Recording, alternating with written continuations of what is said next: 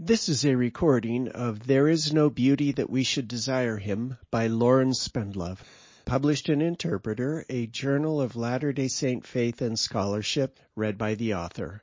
This audio recording is copyrighted under a Creative Commons license and may be freely distributed if it remains unchanged. The journal and its website are credited and is for non-commercial use.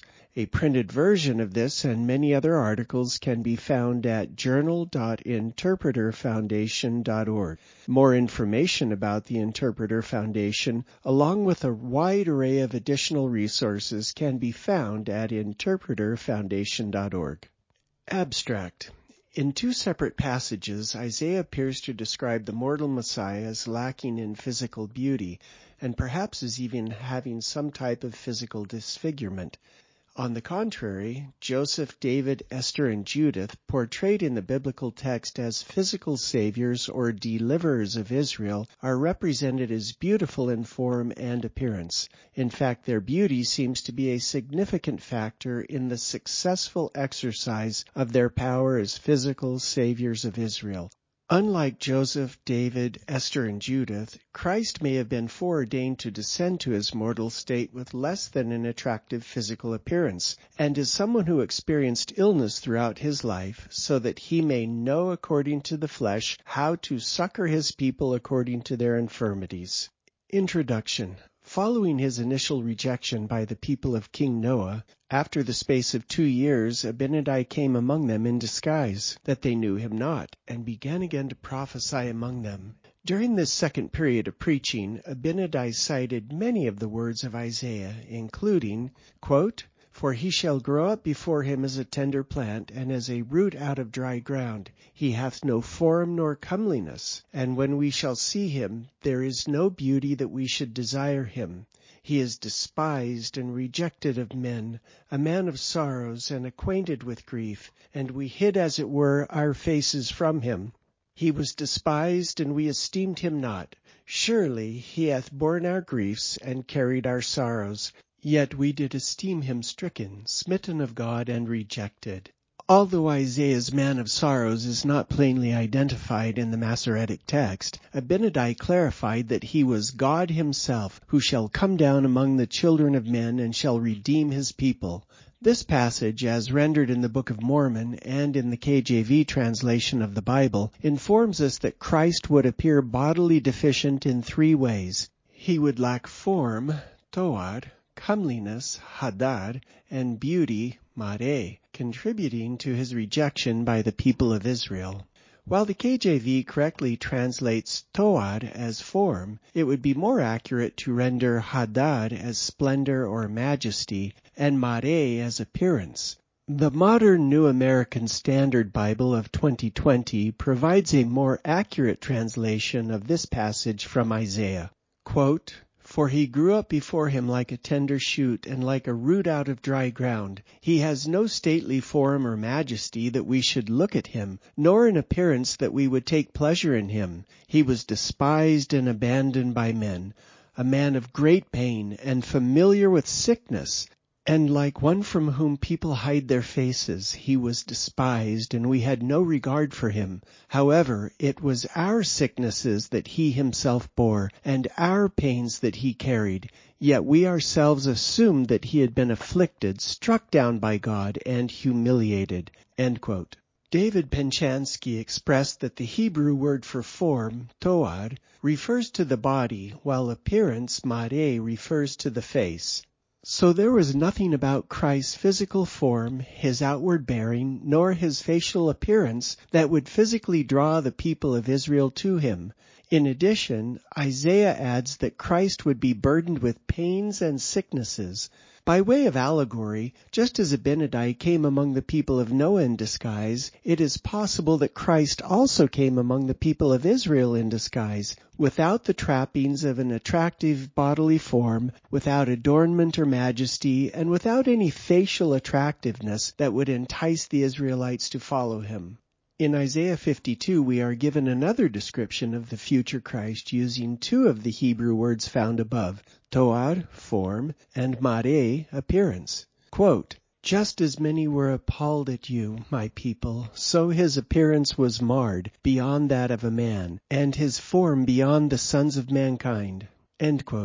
The noun mishchat, often translated as marred in the passage from Isaiah, is only used in one other biblical verse, part of a section detailing the physical requirements for sacrificial animals, where the word connotes some type of physical disfigurement or deformity, rendering the animal ritually unfit for sacrifice. Quote, nor shall you offer any of these animals taken from the hand of a foreigner as the food of your God, for their deformity, mishchat, is in them, and they have an impairment, mum. They will not be accepted for you. Isaiah 52:14 informs us that Christ would be marred, mishchat, that he would be deformed, blemished, or disfigured in appearance, mare, and in form, toar. Drawing a comparison with Leviticus 22:25, this physical deformity, blemish or disfigurement could have disqualified him in the eyes of the people as the promised Messiah. While some students of the Bible may understand 52:14 as a reference to the physical effects of Christ's scourging by the Romans or of his crucifixion, it is just as likely a reference to his lack of physical beauty resulting from some type of physical defect during his mortal life. In his hometown of Nazareth, Jesus went into the synagogue on the Sabbath day and stood up for to read. Following his reading of a text from Isaiah, he explained to those present, This day is the scripture fulfilled in your ears. He then added, Ye will surely say unto me this proverb, Physician, heal thyself. Why did Jesus cite this proverb to the people? Was this a public admission of a personal illness or physical deformity?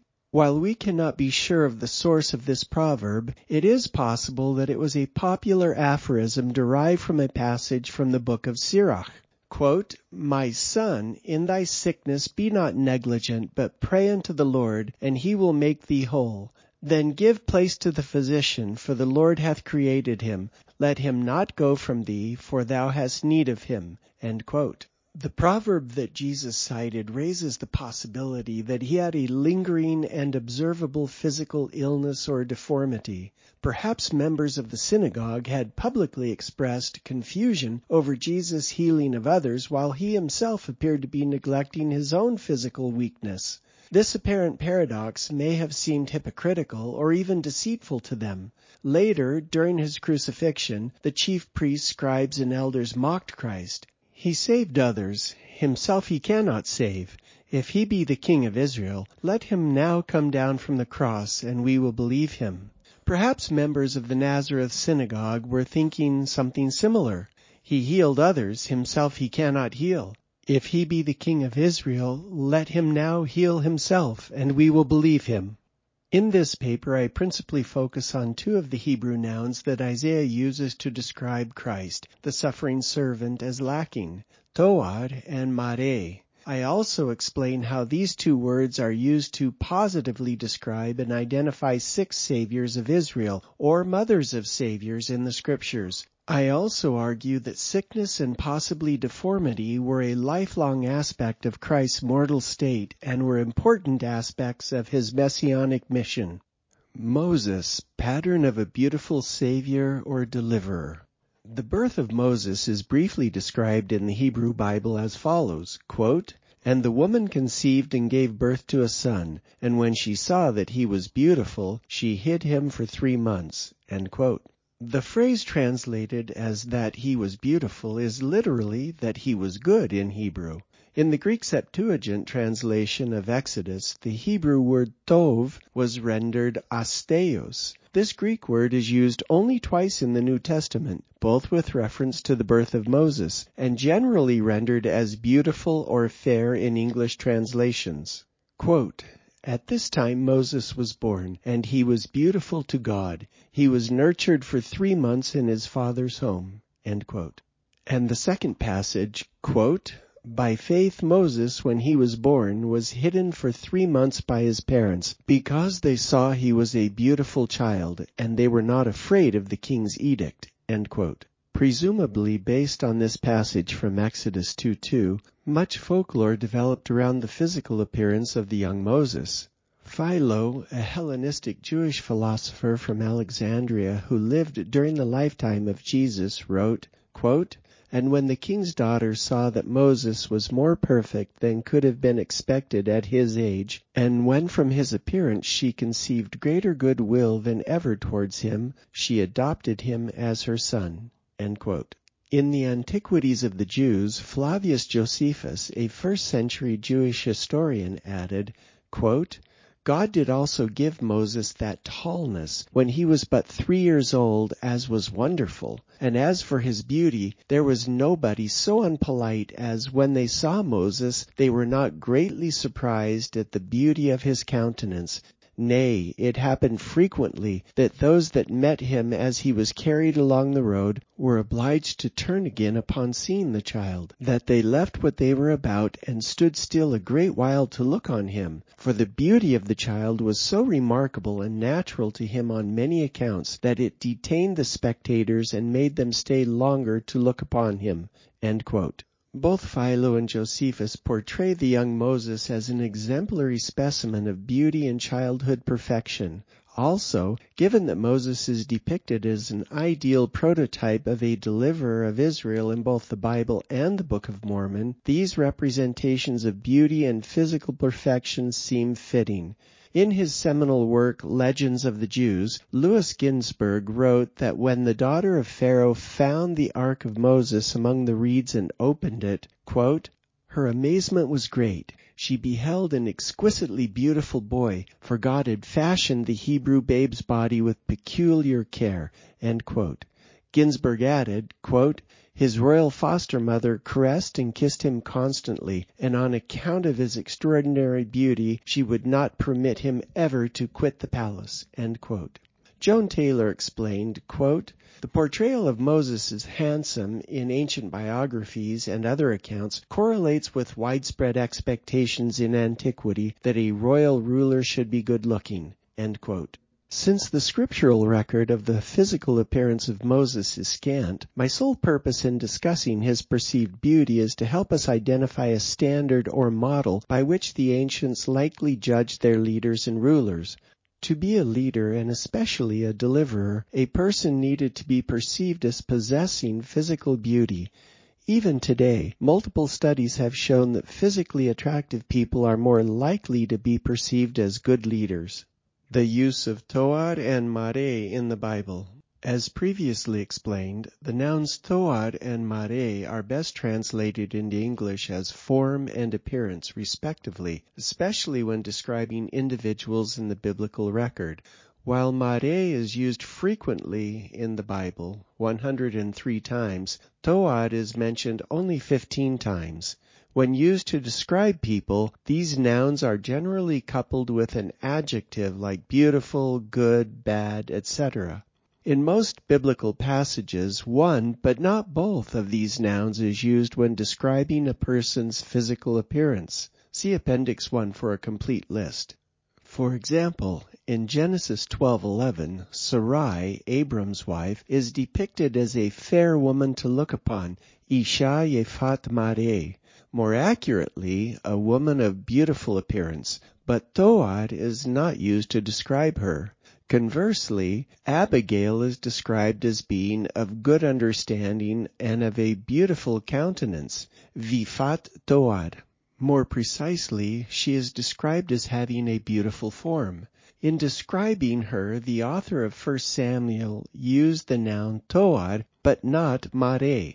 This usage of one word but not the other is the most commonly used pattern when describing the physical appearance of individuals in the Bible, except for specific individuals that will be discussed in the following sections. Saviors of Israel, both Toar and Mare. As with the description of the future Christ in Isaiah 52:14 and 53:2, in some special cases both toar and mare are used to describe the physical appearance of other biblical figures. In this section I consider four specific individuals, Joseph, David, Esther, and Judith. What these four individuals have in common is their identification as saviors or deliverers of Israel, and like the suffering servant in Isaiah 52:14 and 53:2, their physical appearances are all described using the nouns toar and mare. However, unlike the suffering servant, they are all depicted as having a beautiful form and appearance. In Genesis 39:6 we are told that Joseph was a goodly person and well favored. A better translation would be Joseph was of beautiful form and of beautiful appearance. In addition to being described as physically beautiful, Joseph is identified as a physical savior of the house of Israel and of the Egyptians. In fact, as early as the 4th century CE, Joseph was described by Ambrose, the bishop of Milan, as a mirror of purity and characterized as a type figure of Christ. Kristian Heal added that in early Syriac Christianity, Joseph was seen first and foremost as a type of Christ. As with Joseph, David is described by the author of 1 Samuel as physically attractive. In 1 Samuel 16:18, we are told that David was a comely person, Ish Toar. Ish Toar literally means a man of form, but perhaps more fittingly, a well-formed man. In chapter 17, the author described David as being of a fair countenance, im mare. This later phrase is better rendered with a beautiful appearance. So like Joseph, David is characterized as both pleasing of form and appearance. And like Joseph, David is also identified as a type of Christ, a savior of Israel. Quote, Ahitophel was David's counselor, and he is said to be a type of Judas and David a type of Christ. James Hamilton added that Joseph functioned as a type of David and that David functioned as a type of Jesus the Messiah. Esther, who replaced Vashti as the new queen of King Achashverosh, is described as fair and beautiful, vefator ve tovat mare. However, a more accurate translation from the Hebrew would be beautiful of form and of good appearance. Like Joseph and David, Esther is depicted as having a beautiful form and appearance, and she also has been identified as a deliverer of her people. Clayton Fawcett expressed that both Esther and Mordecai depict Christ in his atoning and future messianic role. Their tandem role for the salvation of their people is displayed when Mordecai is noted donning sackcloth and ashes, while Esther instead dons royal robes. Similarly, Hamilton noted messianic comparisons between the stories of Esther and Joseph. Quote, like Joseph, Esther is virtually a slave in a foreign land. Like Joseph, she is described as being handsome in form and appearance. Like Joseph, she is cleaned up and presented to the king. Like Joseph, she finds favor in the king's sight. The wording of her resolution is reminiscent of Israel's words, and like Joseph, she makes requests of the king that benefit, yea, deliver the Jewish people from wicked opposition. Regarding the eponymous book of Judith, the Jewish Encyclopedia states, quote, as most students of the book have recognized, it was originally written in Hebrew. The standard Greek version bears the unmistakable marks of translation from this language. One of these unmistakable marks of translation from Hebrew can be seen in the depiction of Judith's physical beauty. She was also of goodly countenance and very beautiful to behold. Since the extant text is in Greek, I provide an interlinear Greek-English translation below with footnotes from Thayer's Greek lexicon. Like Joseph, David, and Esther, Judith was both of good form and of beautiful appearance. Additionally, she is strongly identified as a savior of Israel. Robin Branch wrote that Judah's beheading of Holofernes, the invading Assyrian general, in his own tent with his own sword and surrounded by his own heretofore victorious army no less, marks her as a political savior in Israel on par with David. In fact, Andrea Schaefer characterized David as the archetype for Judith. Quote, the praise David and Judith receive for their heroic actions of liberating Israel from a formidable enemy seals the evidence that David is an archetype for the Judith story. In 1 Samuel 18:6, the women of Israel come out to meet David with dancing and with timbrels and with rejoicing and with cymbals. Reminiscent of David's celebration, all the women of Israel run together to see Judith. They dance and bless her, and Judith leads the women in a song of praise to the Lord, also with timbrels and cymbals. Here we have validation that Judith has fully entered the realm of warrior, receiving the same victor's welcome as David, and their celebrated accomplishments are identical. Unlike the book of Esther, which is included in the Hebrew Bible, the book of Judith, although numbered among the books of the Greek Septuagint, was not accepted into the later Jewish canon, the Masoretic text. Beauty as power in the Bible. Influenced by Greek thought, our modern civilization is able to experience and describe the world in abstract ways, but to ancient Hebrews the world was conceptualized through a concrete rather than an abstract framework. Greek thought teaches us to interpret the world with our minds, while ancient Hebrew thought or concrete thought relied on the five senses to understand the world and its environs. James Faulconer explained, quote, Unlike the noun in English or Greek, the action of the Hebrew noun is active, dynamic, visible, and palpable. Because nouns represent things, whether material things or emotional or conceptual ones, such as feelings, this is also true of the difference between how Hebrews and Greeks perceive things. In Hebrew thinking, things are always visible and palpable. For us, perhaps the most important category of things are the abstract things, such as ideas and concepts, that we use to manipulate the particular entities we deal with every day. But such things are not only not active, they are also neither visible nor palpable. For us the world is the enactment of something static, pre-given, and abstract, whether a Platonic realm or the formulae of physicists. But for the Hebrew mind the world is itself physical activity. Activity in a physical body is the most fundamental category of Hebrew thought. Since the ancient Hebrew mind conceived of reality in concrete rather than abstract ways, one could say that in the Hebrew Bible physical beauty represents power, or perhaps more properly, physical beauty begets power. David Penchansky explained, quote, the Hebrew words translated as beauty do not carry the same meaning as the English word. Although some overlap exists, they are not the same. Western philosophers regard beauty as one of the transcendentals, along with truth and goodness. In the Hebrew Bible, Yafeh and other corresponding words are more geared to physical appearance. Although the Western tradition tends to disparage the physical appearance, in the Hebrew Bible a character described as beautiful has power. As demonstrated in the preceding section, these four physical saviors of Israel, Joseph, David, Esther, and Judith, were all described as beautiful of form and appearance. In other words, they were portrayed as ideally beautiful. In fact, this ideal beauty factored significantly into all four of these saviors' success. In the case of Joseph, the text in Genesis appears to create a causal relationship between his physical beauty and his pursuit by Potiphar's wife. Quote, and Joseph was a goodly person, Yefet Toar, and well favored, Vifet Mare. And it came to pass after these things that his master's wife cast her eyes upon Joseph, and she said, Lie with me. Regarding Potiphar's wife, Ginzberg wrote, quote, like Rachel his mother, Joseph was of ravishing beauty, and the wife of his master was filled with invincible passion for him.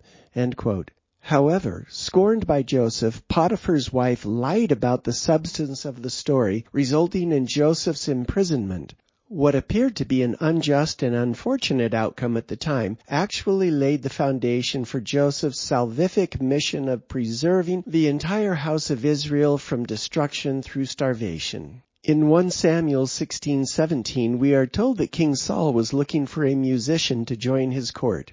One of Saul's servants reported that David was cunning in playing and a mighty valiant man, and a man of war and prudent in matters and a comely person, Ishtoar, and the Lord is with him. From this list of attributes we can gather that David's physical attractiveness was a factor in obtaining his position at court.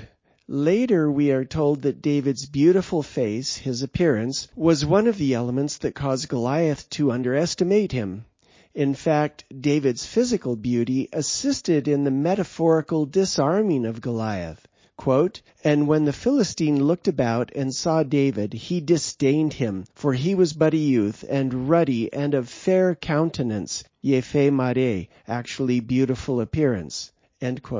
This disdain for David's youth and beauty led to Goliath's demise, resulting in the Israelites' victory over the invading Philistine army. Esther, for her part, won the equivalent of an ancient beauty contest that resulted in her being crowned as the new queen, placing her in a position to save Israel from Haman's plan of destruction. When Esther realized and accepted that she had come to the kingdom for such a time as this, she prepared herself, and trusting in the beauty that the Lord had bestowed upon her, she bravely put on her royal apparel and stood in the inner court of the king's house. Esther's courageous act led to the unraveling of Haman's murderous plot and to the physical salvation of her people. Like David before, Esther saved her people from a formidable enemy. Just as Esther's beauty gained her access to the Persian court, Judith relied on her physical beauty to gain access to the camp of the Assyrians, who had laid siege to the city of Bethulia. As with David, Judith's beauty served as a powerful weapon in metaphorically disarming her enemy. Like David's beheading of Goliath, Judith's beheading of Holofernes led to the flight and rout of the Assyrian army by the Israelites. As a second David, Judith's beauty laid the groundwork for saving the house of Israel from imminent danger and potential annihilation. Mothers of Saviors in addition to the four saviors of Israel discussed above, only one other person is described in the Bible as both beautiful of Toar and Mare, Rachel, the mother of Joseph. In contrast with her sister Leah, in Genesis 29:17 we are told that Rachel was beautiful and well favored. Yefat Toar vifat Mare. More precisely, Rachel is described as having a beautiful form and appearance. In fact, Joseph is descended from a line of attractive women. Sarah is described as Yefat Mare, or beautiful of appearance, while Rebecca is portrayed a little less favorably as Tovat Mare, or of good appearance. It is only Rachel who is described as both beautiful of form and appearance. Perhaps this is appropriate as the mother of one of the most important physical saviors of Israel and as a significant matriarch in the house of Israel. Even though Rachel only gave birth to two of the twelve sons of Israel, Jeremiah seems to acknowledge her as the matriarch of the entire house of Israel. Quote, Thus says the Lord, a voice is heard in Ramah, lamentation and bitter weeping. Rachel is weeping for her children. She refuses to be comforted for her children because they are not. In this passage it is not Leah who weeps, although she mothered six of the sons of Jacob, including Judah, or even Leah and Rachel together. Rather, Rachel, the acknowledged matriarch of the house of Israel, weeps alone. Like Esther and Judith, Rachel had a beautiful form and a beautiful appearance. As the mother of Joseph, a physical savior of Israel and the recipient of the birthright, and as the matriarch of the house of Israel, Rachel is portrayed as a paragon of physical beauty. Because we are dealing in stereotypes, whether Rachel actually was a model of beauty during her lifetime, or whether we would pronounce the same judgment today, misses the point. Any discussion of Rachel's beauty must be conducted through the worldview of an ancient Hebrew reader and not from our modern mindset. Rachel's reported beauty was the source of her power, specifically power over her sister Leah, which she was able to pass on to her sons and especially to Joseph. Paralleling the beauty of Esther, Judith, and Rachel is one more woman of extreme importance in the scriptures, Mary, the mother of Christ. Luke tells us that she was highly favored, which can carry the connotation of charming or lovely, but she is not depicted as beautiful anywhere in the Bible. Nephi, on the other hand, describes Mary as a virgin most beautiful and fair above all other virgins. Nephi's description parallels that used to depict Esther in the KJV, beautiful and fair. From our prior study of Esther, we know that she was described as being of attractive form and appearance. Interestingly, Jo Carruthers informs us that Catholic tradition embraces Esther as a prototype of Mary. Carruthers added, quote, The late 15th century carol by James Ryman speaks of a Hester so fair of face as benign maid, mother, and wife, reflecting a traditional reading of Esther as a type of Mary in her representation of womanhood in all its acceptable guises. With the Book of Mormon's propensity to closely correspond with KJV English, it is reasonable to conclude that Nephi saw Mary, as Rachel, Esther, and Judith before her, as both beautiful of Toar form and beautiful of Mare appearance. In fact, as the mother of the Savior of the world, this description seems both appropriate and even expected. In his article Nephi and his Asherah, Daniel Peterson makes a compelling argument for connecting the tree of life in Nephi's vision with Mary the mother of Jesus. Nephi describes the tree of life as exceeding of all beauty, and Mary as most beautiful and fair. In addition, both the tree and Mary are described as white, which seems to imply purity. Likewise, Lehi describes the fruit of the tree as white to exceed all the whiteness that I had ever seen. But neither Lehi nor Nephi describe the fruit as beautiful or visually attractive.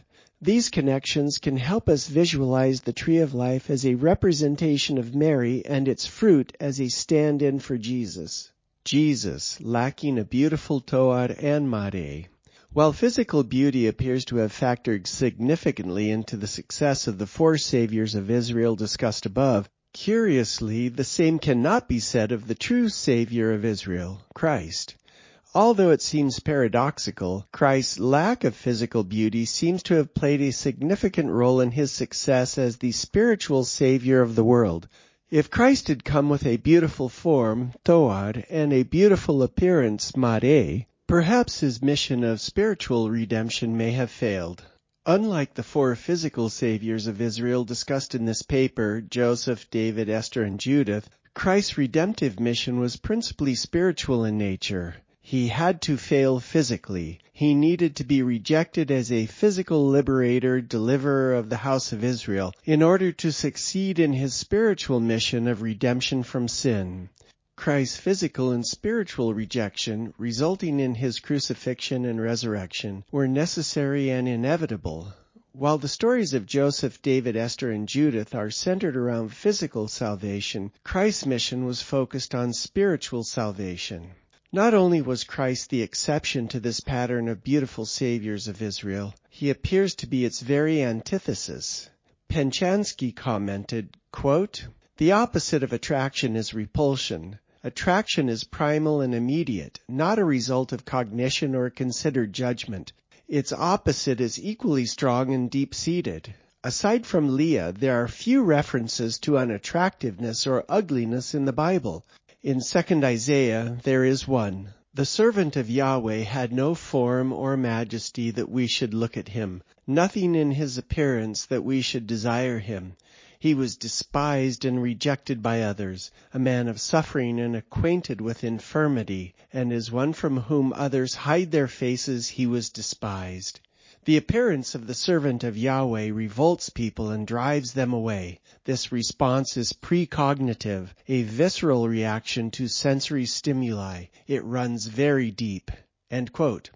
However, the Bible teaches us that our ways are not God's ways, and that God's judgments are not flawed like ours. While our human tendency is to ascribe undue power and influence to those who are physically beautiful, God's judgments are not based on outward appearance. Quote, and he will delight in the fear of the Lord, and he will not judge by what his eyes see, nor make decisions by what his ears hear. Isaiah 11:3 but the Lord said to Samuel, Do not look at his appearance, or at the height of his stature, because I have rejected him. For God does not see as man sees, since man looks at the outward appearance, but the Lord looks at the heart. 1 Samuel 16:7. The Gospels record several occasions on which the resurrected Christ appeared to his disciples but was not recognized by them. Even though they were intimately familiar with his physical appearance, the disciples were still unable to identify Jesus in his resurrected state. The first of these events involved Mary Magdalene on the morning of the resurrection. Distressed that the body of Jesus was missing from the tomb, she turned around and saw Jesus standing there, and yet she did not know that it was Jesus. According to Luke, on that very day two of them were going to a village named Emmaus. While they were talking and discussing, Jesus himself approached and began traveling with them, but their eyes were kept from recognizing him. Finally, Jesus revealed himself again to the disciples at the Sea of Tiberias, yet the disciples did not know that it was Jesus. How is it that those most familiar with the mortal Jesus were unable to recognize his physical appearance when he appeared to them as a resurrected being? One obvious answer is that Christ's resurrected body was most likely vastly different in form and appearance from his mortal body. As Paul wrote, so also is the resurrection of the dead. It is sown in corruption, it is raised in incorruption. It is sown in dishonor, it is raised in glory. It is sown in weakness, it is raised in power. Our mortal bodies begin their earthly journeys as seeds, sown in corruption, dishonor, and weakness. That is, defects, deficiencies, and imperfections are embedded in our genetic code even before the seed is germinated. However, in the resurrection, these deficiencies are removed and reversed. As one who took upon him our infirmities that his bowels may be filled with mercy according to the flesh, Jesus could not have been an exception to this genetic order. Given these points, was Christ's lack of physical beauty merely a circumstance of birth, or was it somehow integral to the eternal plan of salvation? Taylor asserted, quote, but if Jesus was not good looking and perhaps quite the opposite, this could have been used to make an important theological point, also on the basis of a biblical model. Given that Jesus' kingdom was not of this world, why not show that his body did not fit the standard expectation of a king either? In the writings of the prophet Isaiah, the figure identified as the suffering servant of God is not handsome. As the King James Version has it, he has no form nor comeliness, and when we shall see him, there is no beauty that we should desire him to be king. As Taylor noted, Jesus is an atypical king. His kingdom is not of this world. His ways and judgments are not of this world, and even his physical appearance did not seem to fit the worldly demands for a kingly Messiah. As the new Moses or the new David, Jesus did not seem to fit the part. Taylor added that although New Testament authors quote extensively from Isaiah 53, they all averted any reference to the physical description of Christ given by Isaiah in verse 2. Quote, but the gospel writers do not note the lack of Jesus' comeliness either. This is all the stranger because this passage about the suffering servant is much used in the New Testament to explain the terrible end of Jesus' earthly life. John 12:38 and Romans 10:16 cite Isaiah 53:1, who has believed our message. Matthew 8:17 has Jesus cite Isaiah 53:4. He himself took our infirmities and carried away our diseases. Acts 8:32 and Romans 10:16 have Jesus taken as a lamb to the slaughter.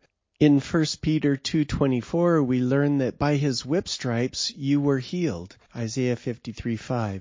And 1 Peter 2:22 he committed no sin. Isaiah 53:9. Mark 15:28 and Luke 22:37 cite that Jesus was numbered with the transgressors. Isaiah 53:12.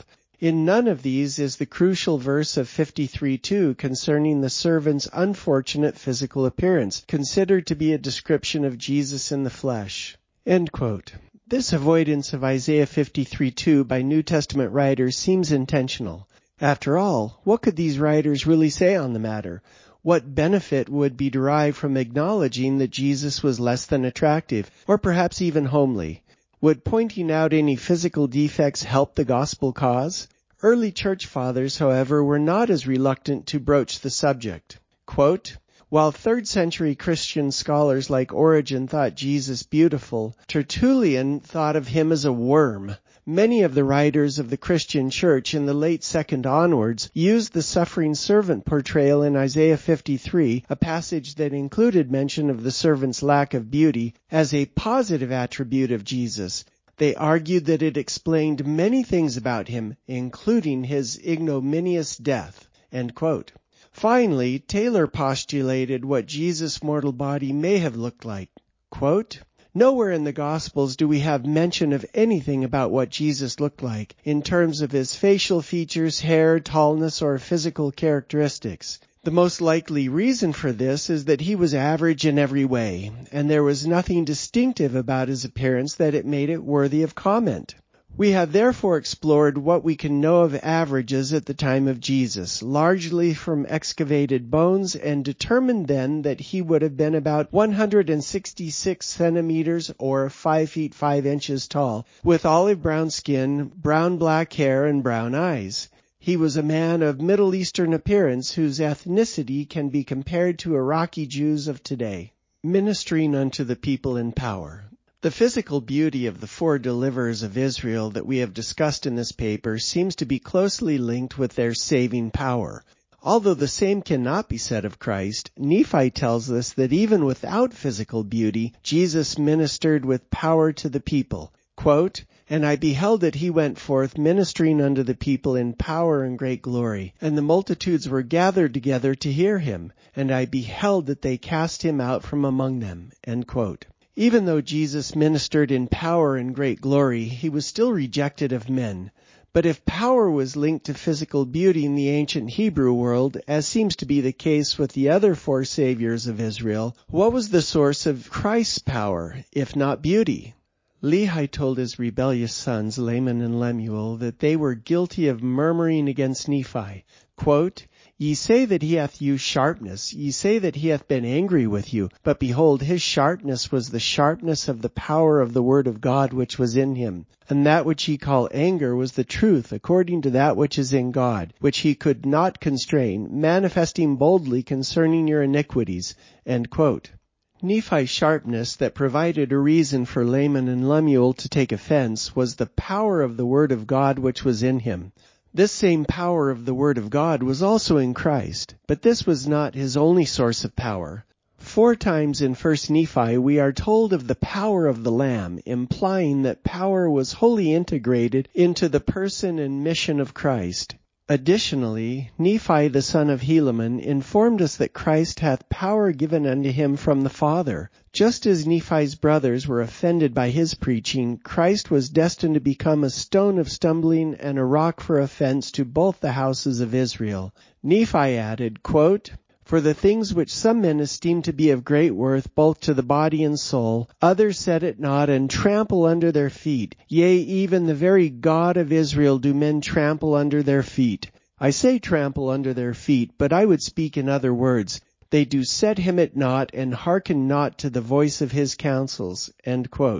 Already put off by his lack of physical beauty, considering him to be a thing of naught, the addition of the power of the Word of God that was in Christ led those in power among the Jews to take offense and to reject him completely. It seems that the Jews were not only offended by Christ's lack of beautiful appearance, but also by the sharpness of the power of the Word of God, causing them to reject both the man and the message. Conclusion. While Isaiah appears to describe the future Christ as lacking in physical attractiveness, the opposite is true of the four physical saviors of Israel discussed here, Joseph, David, Esther, and Judith. Concerning David and Judith, Andrea Schaefer observed, quote, One of the earliest facts we learn about David and Judith is that they are both beautiful, a detail that is sometimes thought to denote divine favor. In 1 Samuel 16:12, David's first appearance in the biblical text, the initial detail given is that David is ruddy and had beautiful eyes and was handsome. This is immediately followed by God's command to Samuel, Rise and anoint David, for he is good.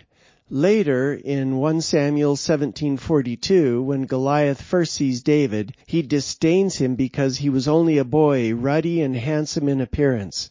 Likewise, in her introduction, Judith is described as shapely and beautiful, and shortly after the narrator tells us that she is not only beautiful, he adds that no one spoke ill of her because she feared God greatly. Later, when Holofernes first sees Judith, we learn that he and his attendants were all struck by her beautiful face. This juxtaposition between David's handsomeness and his anointing and Judith's beauty followed by the mention of her piety are indicators that for the authors of these texts beauty denotes divine favor. David and Judith, as well as Joseph and Esther, are depicted in the Bible as beautiful and divinely favored saviors of Israel. The power of all four of these physical deliverers is narratively linked with their physical beauty. As with these deliverers of Israel, Rachel and Mary, the mothers of Joseph and Jesus, are similarly described as beautiful in form and in appearance. On the other hand, the mortal Messiah appears to deviate significantly from this observed arrangement. Unlike many modern portrayals of Jesus as a strong and handsome man, it is likely that the mortal Jesus was less than attractive, or even homely in appearance. He also may have been sickly or deformed in some way. Concerning the mortal Jesus, Alma wrote, quote, and he shall go forth suffering pains and afflictions and temptations of every kind, and this that the word might be fulfilled which saith, he will take upon him the pains and the sicknesses of his people, and he will take upon him death, that he may loose the bands of death which binds his people, and he will take upon him their infirmities, that his bowels may be filled with mercy according to the flesh, that he may know according to the flesh how to succor his people according to their infirmities. Alma explained that Christ would suffer pains, afflictions, and temptations, that the word might be fulfilled which saith, He will take upon him the pains and the sicknesses of his people. This passage from Alma is a clear paraphrase of Isaiah 53:4. It was our sicknesses that he himself bore and our pains that he carried. In addition, Alma's word choice, he shall go forth suffering pains and afflictions, implies that Jesus enjoyed less than robust physical health, perhaps even being sickly, throughout his mortal life. From these passages we can understand that during his whole life, not just while in the Garden of Gethsemane, Jesus likely was plagued with illness, infirmity, and perhaps even deformity, but not without purpose that he may know according to the flesh how to succor his people according to their infirmities. Christ knew what it was like to suffer repeated or protracted illness, to not stand out as the most attractive person in the room, and to even be rejected by his peers. With bowels filled with mercy, he knows how to succor his people according to their infirmities, because he has experienced the same. Given a physical body beset with illness, lack of beauty, and perhaps even deformity, the mortal Messiah was scorned and rejected by the house of Israel. But although his physical body was sown in corruption, Christ's resurrected body was raised in incorruption, the most handsome of the sons of mankind. Psalm 45:2. As a possible allegory, the prophet Jeremiah was told to arise and go down to the potter's house, and there I will cause thee to hear my words. While there, Jeremiah observed the potter making a vessel, but the vessel that he made of clay was marred in the hand of the potter. So he made it again another vessel as seemed good to the potter to make it. The root of the verb used in this passage and translated as was marred is shin tav. The noun mishchat in Isaiah 52:14 used to describe the marred body of Christ is derived from the same Hebrew root. It is possible that the original vessel made of clay by Jeremiah's potter represented the flawed, mortal body of Christ, while the second vessel typified his perfected, resurrected body. Jeremiah added, quote, O house of Israel, cannot I do with you as this potter, saith the Lord? Behold, as the clay is in the potter's hand, so are you in mine hand, O house of Israel. Just as the first vessel was flawed in the hand of the potter, more properly in the hand of the Creator, the potter or creator reworked the clay and formed it into another pot, shaping it as seemed best to him. As members of the house of Israel, a twofold lesson emerges from this story. One, as with Christ, the potter or creator will remake our marred mortal bodies into perfected immortal bodies. Two, Christ, both the potter and the clay in this metaphor, is also able to remake us into unmarred and unflawed spiritual vessels if we are willing to repent, willing to return ye now every one from his evil way and make your ways and your doings good. Jeremiah 18:11. Unfortunately, the inhabitants of Jerusalem responded to Jeremiah's plea for repentance in a less than positive way. Quote, it's hopeless, for we are going to follow our own plans, and each of us will persist in the stubbornness of his evil heart.